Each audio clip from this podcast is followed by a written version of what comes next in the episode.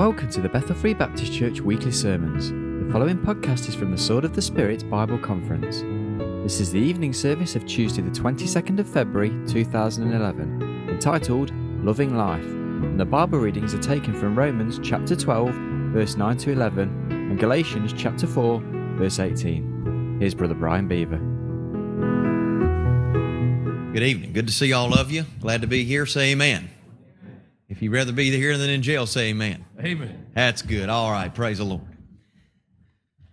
Well, I said that uh, I was going to try to live by the preacher beatitude this week. The first one I said Sunday night, I said, Blessed is the preacher whose train of thought has a caboose. Amen. The second preacher beatitude last night, I said, Blessed is the preacher who can get airborne with the shortest amount of runway. So tonight I'm going to live by the preacher beatitude, Steve. It says, Blessed is the preacher who, once he lands the plane, cuts it off. Y'all will get that problem. Some of y'all won't figure that out that we about done, all right? So, but bear with me. Are y'all awake tonight? Good, good. Act like it then. Some of you don't look like you're awake at all. But uh, take your Bible and turn to Romans chapter number 12. And once you found your place there, go over and find Galatians chapter number 4 and verse number 18. Romans chapter number 12. Romans chapter number 12. Once you found your place in Romans chapter number 12, look down at verse number 9. After you found that, turn over to Galatians chapter uh, number 4. Romans chapter number 12, and I'm going to be concise tonight, and I'm going to tell you like Elizabeth Taylor. I told the people at the, at the senior citizens home uh, this the other night. I don't think some of them got it. Maybe you will. I'll tell, tell you like Elizabeth Taylor told her seventh husband, I'm not going to keep you long tonight, all right? some of y'all get that. But Romans chapter number 12, look at verse number 9. You know, it seems though when we come to England, we stay with uh, Larry, Pastor Larry and, and Miss Janie and the family. There's one predominant thing that we do a lot of. We do a lot of talking. We do a lot of staying up at night. But Brother Malcolm, one thing that we do a lot of is eat. Amen. I Baptists like eating. I don't know what it is. I think we spell fellowship F O O D. But uh, but but but we eat a lot. But but the other night, uh, Pastor Larry went out to get some chicken, and he came back, and it was really good chicken. It came from I think it was Roo- something Rooster, King Rooster. Amen. What a name for a chicken place. I like that. But King Rooster. But he said he went to a certain place a few weeks ago, got some chicken, and brought it back, Chris, and it was okay, but it just wouldn't. It just didn't have the right seasoning. It was just like it was fried and that's all that was done to it. Wasn't no flavor to it. It was just kind of bland.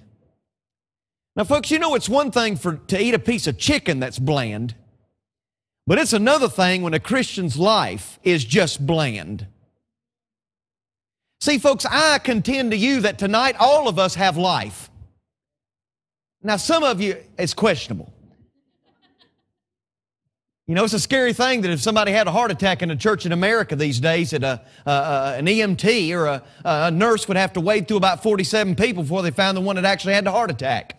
Because there's a lot of people that sit in church and they look like a bunch of dead stoic wooden Indians. I mean, they're just sitting there, no life. Listen, I contend to you that everybody in here has life, but not everybody's living. Let me say it again. Everybody in this room has life, but not everybody's living. See, there was a, a, statement made in a movie I saw a long time ago that said, uh, the, the man said to someone, he said, Every man dies, but not every man truly lives. So tonight I want to speak on a topic about loving life. Loving life. I want you to look at Romans chapter number 12 and look at verse number 9. It says, Let love be without dissimulation. That means without hypocrisy. That means don't be a hypocrite when it comes to love. You love people where they live, warts and all. Don't let your love be with hypocrisy. Don't let, don't, don't wear a mask around some people. In other people, you're the real deal. You be the real deal every single day of the day of your life. Don't let love, they say, let love be without dissimulation. Abhor that which is evil. Cleave to that which is good. Look at the next verse, verse number 10. Be kindly affection one to another with brotherly, let me say it again, with brotherly love. In honor, preferring one another. And then look at verse number 11. Now, folks, if I could ever, if I could ever read a verse of scripture to you that was pregnant with Bible doctrine, I mean, this thing right here is jam-packed full of Bible doctrine, and it's only about eight words, okay? I want you to look at it. It says, not slothful in business, fervent in spirit, serving the Lord. Now, let me explain something, folks. When he says not slothful in business, what he's basically saying is this, Tyler. Don't drag behind in the affairs of your life. Don't drag your feet. Have you ever met people in your life that it was, it was like extracting a tooth with a pair of pliers to get them to go anywhere? You got to drag them everywhere. Come on, come on, hurry up, hurry up, come on. It's almost like you got to push them out the door. You got to push them to do anything. You, you, there's no proactivity in their life. They're all only reactive. And he says, don't drag your feet in the affairs of your life. Why? Because the last part of the verse, but in the middle of that, there is a very intriguing phrase. He says, not slothful in business. Don't, don't drag your feet in the affairs of your life. Young people, then he says, be fervent in spirit. The word fervent there is the word passionate. Zestos. Passionate. Have some zeal in your life. Why? Because we serve King Jesus. That's why. Don't drag your feet in the affairs of your life. Be passionate in your spirit. Why? Because we're serving the Lord. Can I get a hearty amen right there? I am not into business. Listen, I'm not in the business of promoting myself. I'm in the business of promoting the King of the universe. And folks, we've got an awesome responsibility, but a great privilege to do so. You know, the Lord spoke to a church in Asia Minor. And Pastor Downey, he said these words. He said, You know, I know your works, that you're neither cold nor hot. The word hot literally means boiling. He said, I wish you were. I would you weren't hot or cold. But since you're lukewarm and neither cold nor hot, he said, I'm going to literally vomit you out my mouth. I'm going to spew you out of my mouth. You know what, folks? Can I just say this? If you're not going to live for God, and I don't know who I'm talking to tonight, but I, I know that predominantly I'm talking to God's people, but let me just say this. There might come a time in your life where you say, you know what, this, this Christian life just ain't worth it, man. Too much persecution. It's too hard. Can I say this? If you're not going to live for God, the best thing that you could probably do if you're not going to stay hot and passionate and boiling for the Lord, just go ahead and get as cold as a cucumber. Just go ahead and live for your flesh, live for yourself because fact of the matter is, chances are you probably ain't even saved to begin with. Now, that's not good uh, English, but it's good preaching. Now, I'm not judging anybody in me. I'm just telling you the truth. The Lord said, I would you were cold or hot. It's better for you to be frigid than to be lukewarm. At least God can deal with you when you're frigid state. When you're in a lukewarm state, you know what? You just think you're just okay. I contend to you that you can be okay and sit in a church for 50 years and have a measure of spiritual growth, but never see revival in your life. I'll tell you what, Brian, that's good preaching. They ain't, some of them ain't looking like they're liking that, but that's good. You just keep on preaching it, son. Amen. Listen, he said, I would you were cold or hot, but since you're lukewarm. Can I say this, folks? If you're going to love life, You've got to understand that you don't drag behind in the affairs of your life. Whatever God's given you to do, you do it with all your might. Why? Because you got to be passionate. Listen to me. Do you want to be affected by your surroundings or do you want to affect your surroundings? If you are going to be somebody that's going to serve the Lord Christ, you got to be passionate in your spirit. You've got to love life. Can I ask you a question before I even go any farther tonight? Do you have life or are you living? Have a checkup. Ask God to make you take an honest inventory of your heart tonight and see whether you just have life or are you living it. Now I want you to turn over to Galatians chapter number 4 and look at verse number 18. Galatians chapter number 4, look at verse number 18. Paul told the church in Galatia, he said, But it is good to be zealously affected always in a good thing, and not only when I am present with you. Let me go ahead and stop right there and say this. He said, It is good that you be zealously, passionately affected always in a good thing. May I say this? It is a good thing to serve the God of the universe. He said, it is all, it is a good thing to be zealously, it is good to be zealously affected always in a good thing, and not only when I am present with you. You know what? God don't want you to serve with eye service. He don't want you to just come to church and have your little obligation and you be a spiritual robot while you're here and then go out and just be as cold as a cucumber uh, Monday through uh, Saturday. You don't do it with eye service. When you're around Christians, you act a certain way, and when you're around the other crowd, you act another way. I'm not trying to be unkind, I'm just trying to preach a Bible. It is good to be zealously, passionately affected always in a good thing. I was preaching a summer camp about four or five years ago, Chris, and a guy that uh, comes that is a counselor uh, that stays in the junior campers uh, uh, uh dorm, if you will, their cabin. Uh, this is seven, eight, nine, ten year old boys. All right? And this guy, I'm telling you, Tyler, he ain't got a Bible education. He's never been to Bible college. He's been saved about 13, 14 years, and he don't know a whole lot about the scriptures. But let me tell you something. He don't might not know all of the Word of God, but he knows the God of the Word.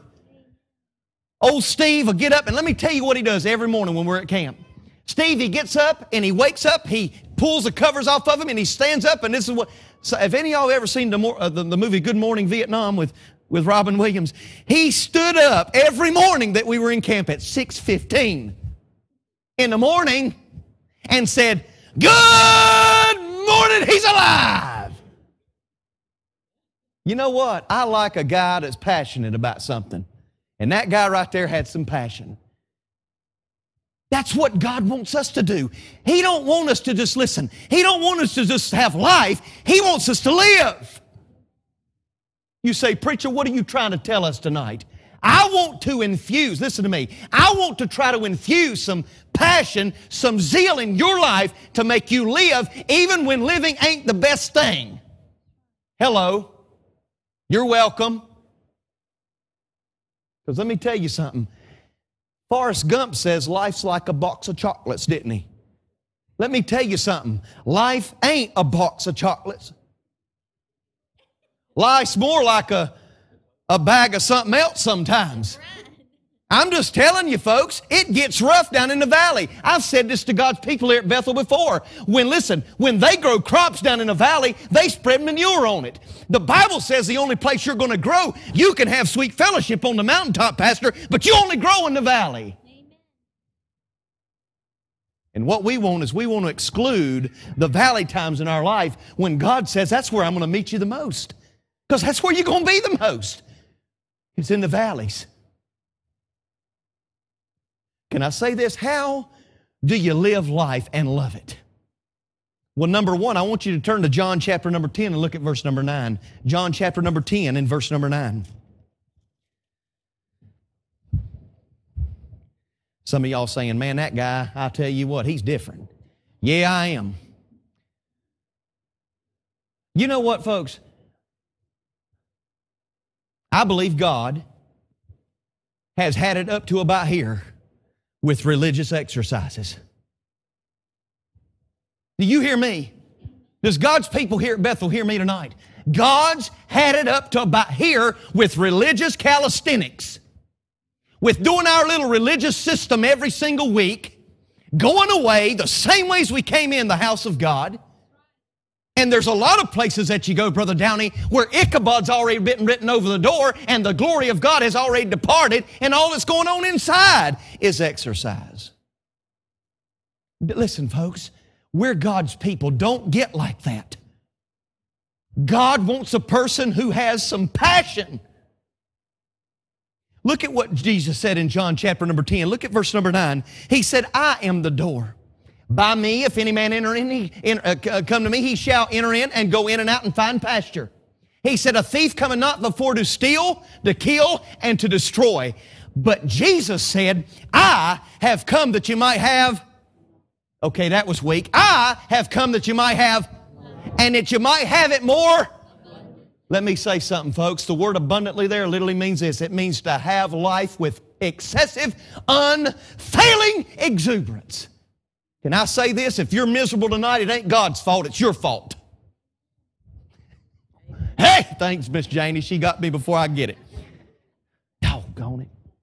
Let me tell you something, folks. God, God wants us to have not just life, but to have it more abundantly with unfailing exuberance.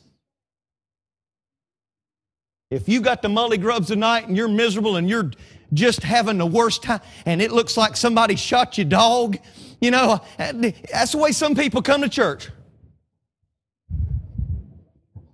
Hey, Chris, how you doing? Good to see you. Good to see you. God bless you. And then get down and sing. Amazing grace, Jesus, victory in Jesus. Yeah, he's. Well, I got the victory.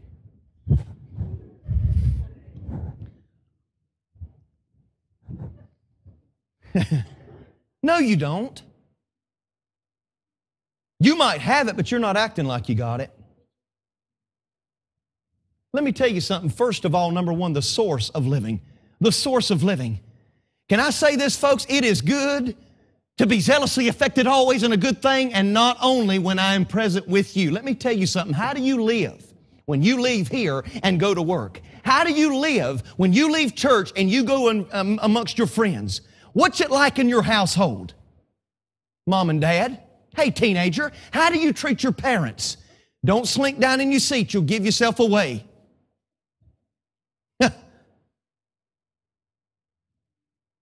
God wants us to have some passion. We can get excited about Aston Villa and Birmingham City and all them playing uh, soccer and football. We can get excited about all our other extracurricular activities. But what about serving the King of Kings and Lord of Lords? The source of living with passion is none other than Jesus Christ. Jesus said, Tyler, I have come that you might have life and not just have it, but have it more abundantly with excessive exuberance. Hallelujah. I don't care if you go down the street and you just kick your heels. People might think you're crazy, but hey, listen, I'm crazy for Jesus. It wouldn't, I've often thought, how would I like to die? Son, I'd like to have, let me tell you something, Carl. I'd like to be preaching and just having a fit and just all of a sudden I, and just die just like that behind the pulpit. It wouldn't bother me a bit. They saying, boy, he's really crazy now. The source of our living is Jesus Christ. He said, I am the good shepherd, and the good shepherd giveth his life for the sheep. You know what that tells me, Andrew? I'm not my own. He paid for me. I've been bought with a price.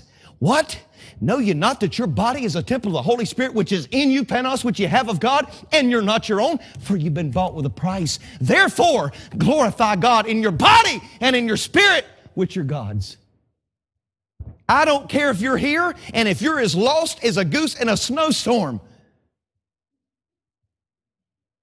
You're not your property. You're God's property, even as a lost person, because God created you in His likeness and in His image. The source of living in our life is none other than Jesus Christ. I got a friend. He, gra- he graduated from a, a university in, in the United States of America, played football for him for three years. Got out of there with a degree in business Brother Downey went to, to a, a, town down in Texas, made a living for himself, started his own business, went from there, got promoted in another company, eventually became the CEO of that company, lived a fruitful life. He's 65, retired. I called him, uh, he called me about a year and a half ago, and he had an early retirement, and I, he called me and he said, Guess what I'm doing? And I heard something in the background sounding like an engine. He said, Brian, I'm getting ready to go up about 15,000 feet and jump out of an airplane. I said, I hope you got an Parachute on, brother. I've never understood why people jump out of a perfectly good airplane. Don't make sense to me. Jesus said, Lo, I am with you always. I don't think we're supposed to be flying. If he would, we'd give us wings. But he said, I'm jumping out of airplane. He said, by the way, he said, I learned how to base jump. And most of y'all know what base jumping is. You know, jump off everything but anything but a, a, a six foot ladder. I mean, you they jump off a, of, a, of the Eiffel Tower. They might get arrested for it. But I mean, they jump off all this stuff. And he said, I've learned to base jump. I said, Why are you doing this? Did you hit your head? He said, No. He said, I wanted a little excitement in my life. He said, I needed an infusion of excitement. Can I tell you something, folks? I'm glad the guy saved because he could lose his life at any time doing that mess. But he's excited and he wanted something to infuse something in his life that would give him some passion and excitement back. Can I ask you something? What excites you? What excites you? What gets you going? What does it take to prop you up and pump you up and keep you going? I'll tell you this the longer that I live. Now, my family knows me better than anybody. And there's times when I get in the valley too. But I'll tell you this there is nothing that excites me more than to get in a pulpit and watch God's Word and the Holy Spirit of God take God's Word and do something in a believer's heart and make them walk an aisle and come and get things right. I'll tell you, that'll, that'll never get old to me. That excites me. Serving Jesus Christ. The source of our living is Jesus Christ. But number two, I want you to turn to Ecclesiastes chapter number nine. Now hold on just very quickly. Ecclesiastes chapter number nine. I promised if I land this plane, I'd stop it. So it just, it's almost, it's, it's circling the tower. We're getting ready to go down in the landing gear, okay?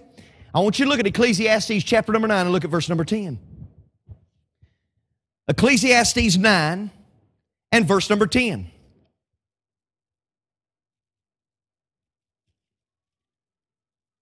Once you found your place there, say amen. Some of you found it. It's in the Old Testament. Okay, good. Ecclesiastes chapter number 9 and verse number uh, 10. The writer said, under the inspiration of the Holy Spirit, he said these words. He said, Whatsoever thy hand findeth to do, do it with thy might. Can I say this, folks? Number one, the source of our living is Jesus Christ. But can I talk about the scope of our living? When we have passion in our life and we're living and not just have life, Pastor, do you know what? It affects every, it ought to affect every area of our life. Every area of our life. The scope of it. Well, what does it affect? I had a kid come to me in camp last summer. Little bitty, little bitty fella. Um, I think he's about 15 years of age. And while we were at camp, he said, I believe God's called me in the ministry. He said, I want you to pray for me. He said, I've, I've got some reading disabilities and I have a hard time comprehending what I read. Uh, undoubtedly, he's got a little dyslexia. And, and, and so he said, But you pray for me. Let me tell you something. That kid got up when we had the preacher's contest, and that little kid got up, and I'm telling you, he might have not gotten maybe one point of his whole message out. But I'll tell you, his tears flowed down his cheeks. You could tell he knew a lot about the guy, he, the person he was preaching about. That kid came up to me after the first night and he said, Preacher, he said, Have you ever worried about that vein in your neck and that vein in your forehead popping? He said, Have you ever watched yourself preach? I said, No, I don't even believe people come watch me and hear me. I don't even watch myself. I really don't. My wife will tell you, I don't listen to myself I want to see myself preach. I don't want to do that. But he said there's a vein that pops out in your head, and sometimes there's a vein in your neck that, get, that, that pops out. And he said, You know what? You maybe need to chill out a little bit.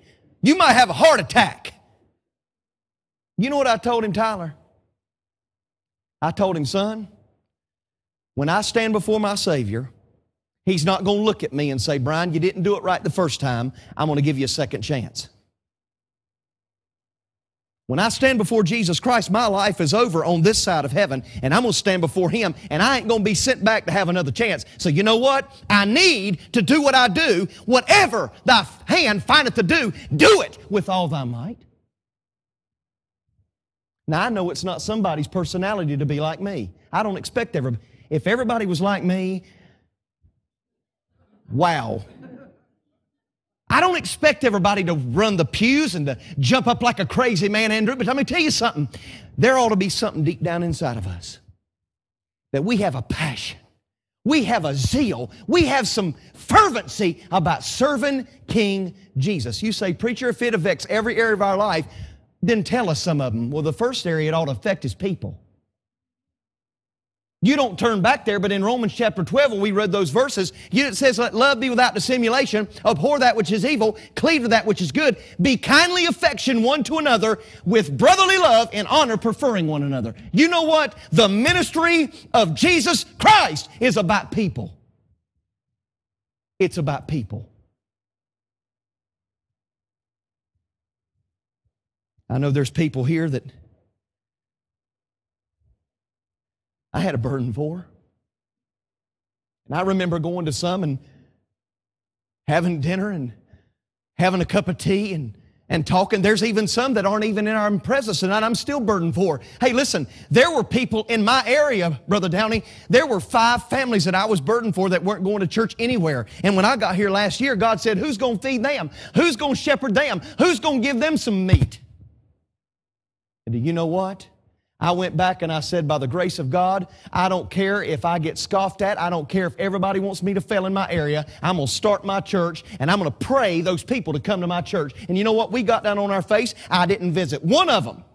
And Chris, one by one, I watched every one of those five families come. They all joined. They've all been scripturally baptized and they're all faithful in our ministry. And I just preached to them last, this past Sunday by Skype and looked at all of them. All five of them families. Let me tell you something, folks. The ministry and having passion should start first with people.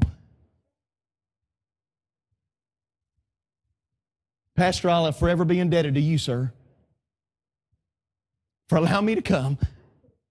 And in God's providence, on that first Sunday that I ever stepped foot in this pulpit, that God helped me to meet one of the dearest friends on this side of heaven that I'd ever had. He's sitting back here in that chair. And I stood back there, Malcolm, and we talked, and I got a burden for you, and I started praying. You know what? I'm thankful for that letter that you sent me about three months later that said, Preacher, I'm going to heaven now because I trusted Christ, and I know there's going to be chicken in heaven when I get there because that's what I said in the message. You want to know why? Because we had some passion and burden for people.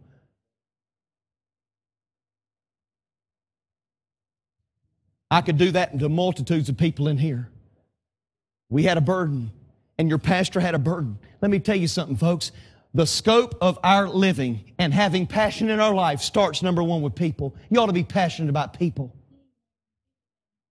Number two, you ought to be passionate about preaching. You say, well, I ain't one. It don't matter. Just because you ain't a preacher don't mean you can't be passionate about it. You know what the Bible says? We read it uh, Sunday night, 1 Thessalonians 5 or yes, last night, 1 Thessalonians 5 20 says, despise not prophesying. That means don't despise preaching. You need to be thankful for your pastor who will sit and labor and labor and labor over the scriptures to give you something to go in your bosom that you can walk with Jesus Christ and live faithful for Him. Don't, listen, be passionate about preaching. There was a man in the Bible by the name of Apollos in Acts chapter number 18. He was a zealous man. He was a very eloquent guy. He was, listen, he, he preached under the people there, and it said that he had, he had fervency in his spirit. He had some passion in his spirit about the preaching of God's word. We need to be that way. We not only need to be passionate about people and about pre- preaching, but number three, we need to be passionate about prayer. Go full circle to Sunday morning. We talked about James chapter 5, verse 16. The effectual, fervent prayer of a righteous man availeth much. Listen to me, folks. We've got to be passionate. That's what the word fervent means, to be passionate. The scope of living in with passion in your life starts with people, it goes to preaching, then it goes to prayer. I wish, I wish, and some of you in here will be able to do this when I talk about it. I wish that all of you could have been in some of the prayer meetings that us young people have had up in that room right there. And the passion and the tears flowing and the, the burden for, for family members and the burden for some of their friends that were coming to, to, to hear. You know what? I can contend to you that there's a young lady in Fayetteville, North Carolina now by the name of Jane who is there and she's going to heaven as a direct, uh, listen, as a direct result of the passionate prayer in that room four years ago. And I get the privilege of baptizing her when I get back. Can I just run a lap for just a minute? Hallelujah! I know that's out of character for us here. You need to be passionate about people. You need to be passionate about pr- preaching. Be passionate about prayer. But you know what? There's something else, and I'm, I know I'm preaching to the choir right now. But we need to be passionate. We need to, listen, the scope of our living with passion in our life ought to, ought to be one of the other places, and I believe the most important place is we need to be passionate in our living about the place of worship. You remember when Jesus went into the temple and there the money changers were, were there selling and he got mad and he took a reed, he turned the tables over, he made a place, a mess out of that place, and he said, What have you done? You've made my house a house of merchandise. And the disciples said, You know what? Now we remember what it's written in the Old Testament where it says, The zeal, the passion of thine house has eaten me up.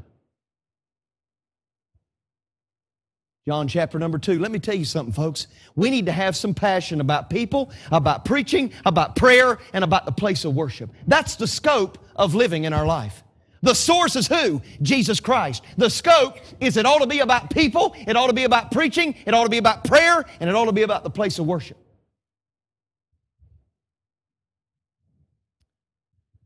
Isn't it an amazing thing that Colossians 3:23 says, "And whatsoever you do, do it heartily as unto the Lord and not unto men, for you serve the Lord Christ." May I say this, folks?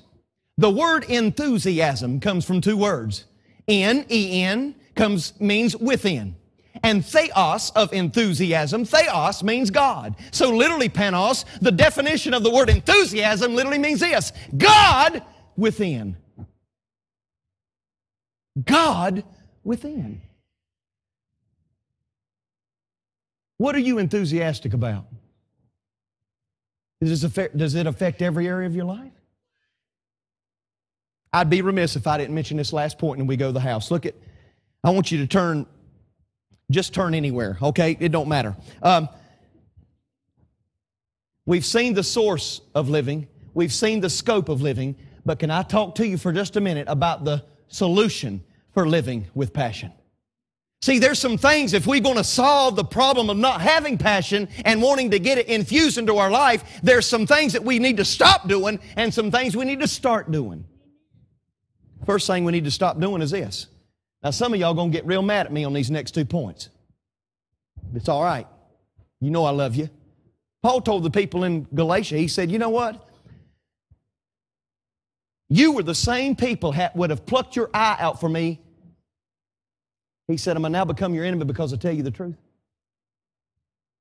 You know, the, you know what, you, if you want to have solu- you want to have a solution to the problem of passion in your life and living and not just having life.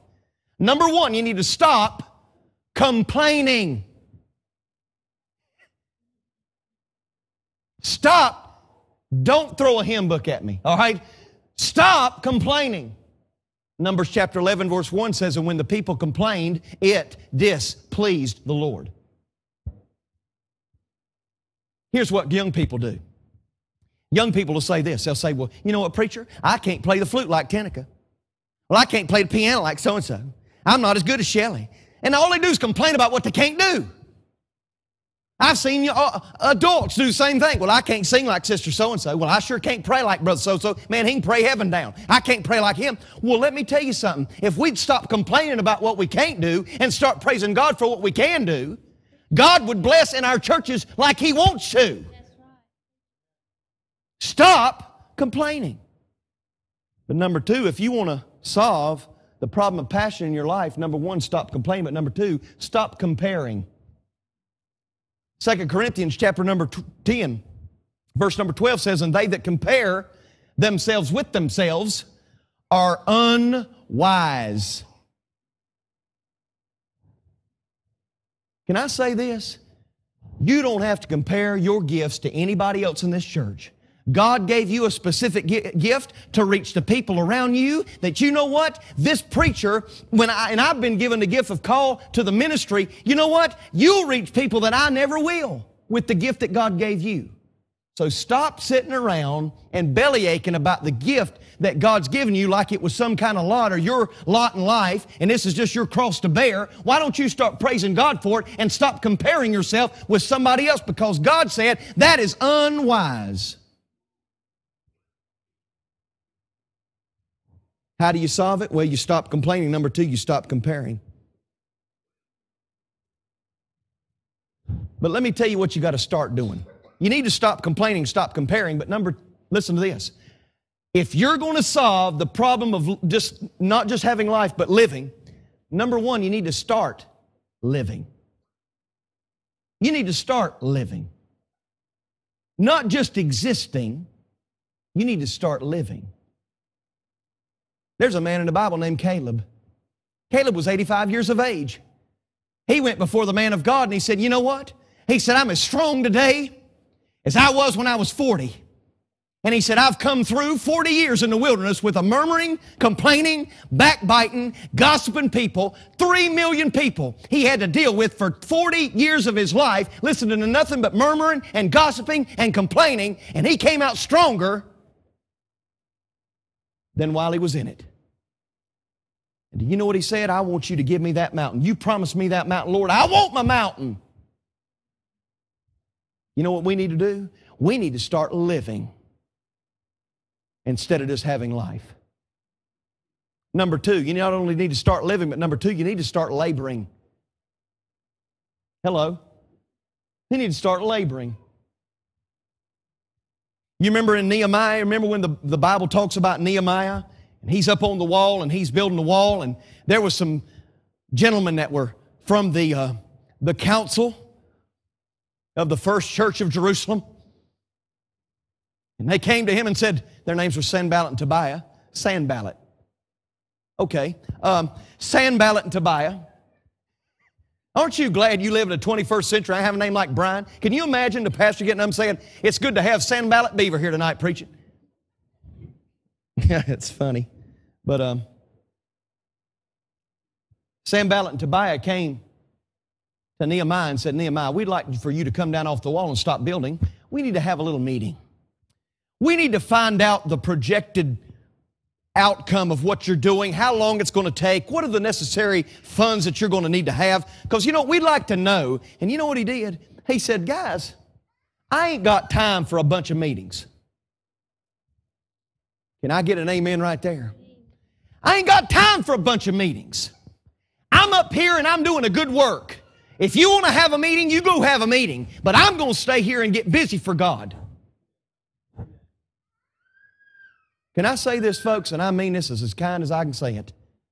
If we would get serious about working for King Jesus, we wouldn't have time to worry about somebody gossiping about us. We wouldn't have time to get on the phone and gossip about somebody to somebody else. If we was busy doing his work, we wouldn't have be consumed. I'm going to tell you something. I'm so busy now that I don't have time to worry about who wants to see me fail in my area. I just let them go ahead and do what they want and pray how they want, and I'll pray, and I'll, we'll just see, uh, we'll just see what happens. Hey, listen, folks, it's time for us to get busy. Galatians 6 9 says, And let us not be weary in well doing, for in due season we shall reap if we faint not. But I need to close, and this is the last point I've got. I know some of y'all saying, Well, thank God you got the landing gear out. I'm going to land a plane, all right? If we going to listen, if we're going to solve the problem of passion in our life and live for King Jesus, number one, we need to stop complaining. Number two, we need to stop comparing. Then we need to start living. We need to start laboring. And can I say this, and I'll be done? We need to start loving. We need to start loving.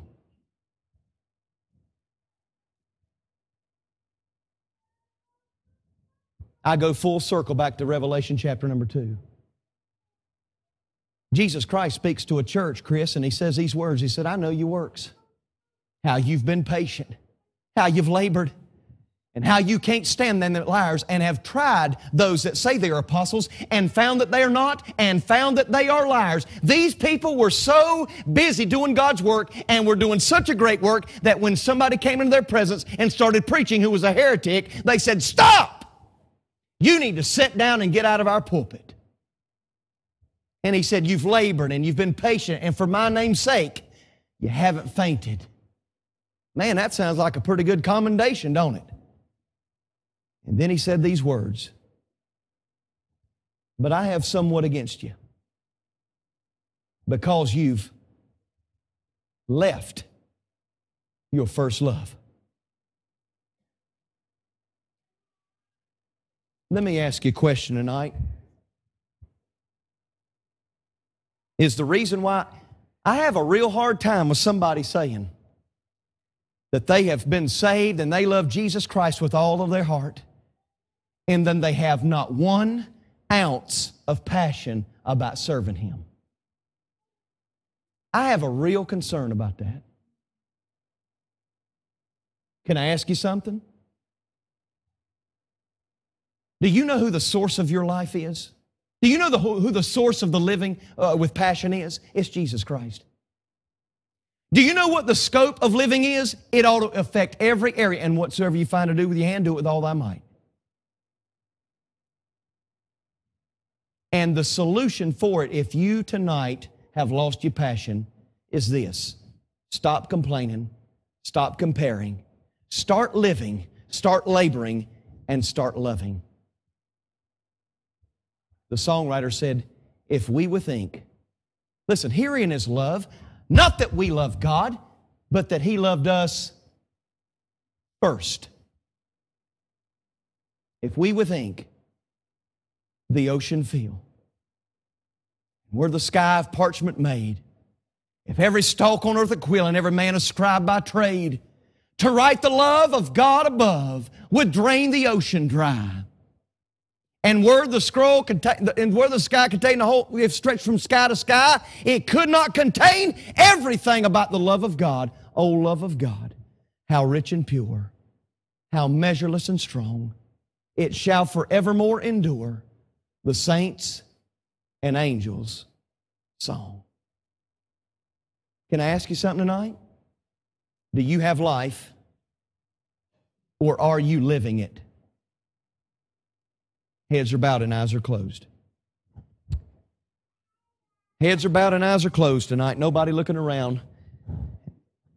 As Maurice heads to the piano and begins to play, I want you to, I want you to search your heart and ask yourself a question. Tonight, Judgment Day honest. Are you in this room and you know beyond a shadow of a doubt that you've not just got life, but you've been living it? First and foremost, do you know that you have eternal life? Have you been saved by the grace of God? I'm not talking about church membership. I'm not talking about turning over a new leaf or having some restitution in your life. I'm talking about if you put your faith in Christ. If you have and you know it, could you just raise your hand right now? You know you're saved on your way to heaven. Once you put it up, you put it down. God bless you. Is there anybody here tonight that would say, Preacher, I want you to pray for me? I'm not sure if something happened to me tonight, I'd go to him, but I want you to pray for me. I want to go, and I want you to pray for me. Is there anybody like that in our congregation tonight? I want to pray for you. I want to pray for you. God bless you. Anybody else? Say, Preacher, pray for me. All right, one more question, and we're going to go to the invitation time. Have you lost your first love? No, no, no, no, no. You haven't lost it as a Christian. The fact of the matter is, some of you just left it. He said, I know how good you've been, how patient you've been, how you've tested those that say they're apostles and are not and found them liars. I know how you've borne and how you've had patience and not fainted. He said, but you've left your first love. I wonder tonight if you know what you'd say. You know what? I want God to infuse that passion back in my life. And I want you to pray for me, preacher. Just with an upraised hand, once you put it up, you put it down. Say, preacher, pray for me. I see those. God bless you. Father, in Jesus' name, have your will and your way tonight in this invitation time. Lord, help us to realize you didn't come to just to give us life, but you came to give it to us more abundantly.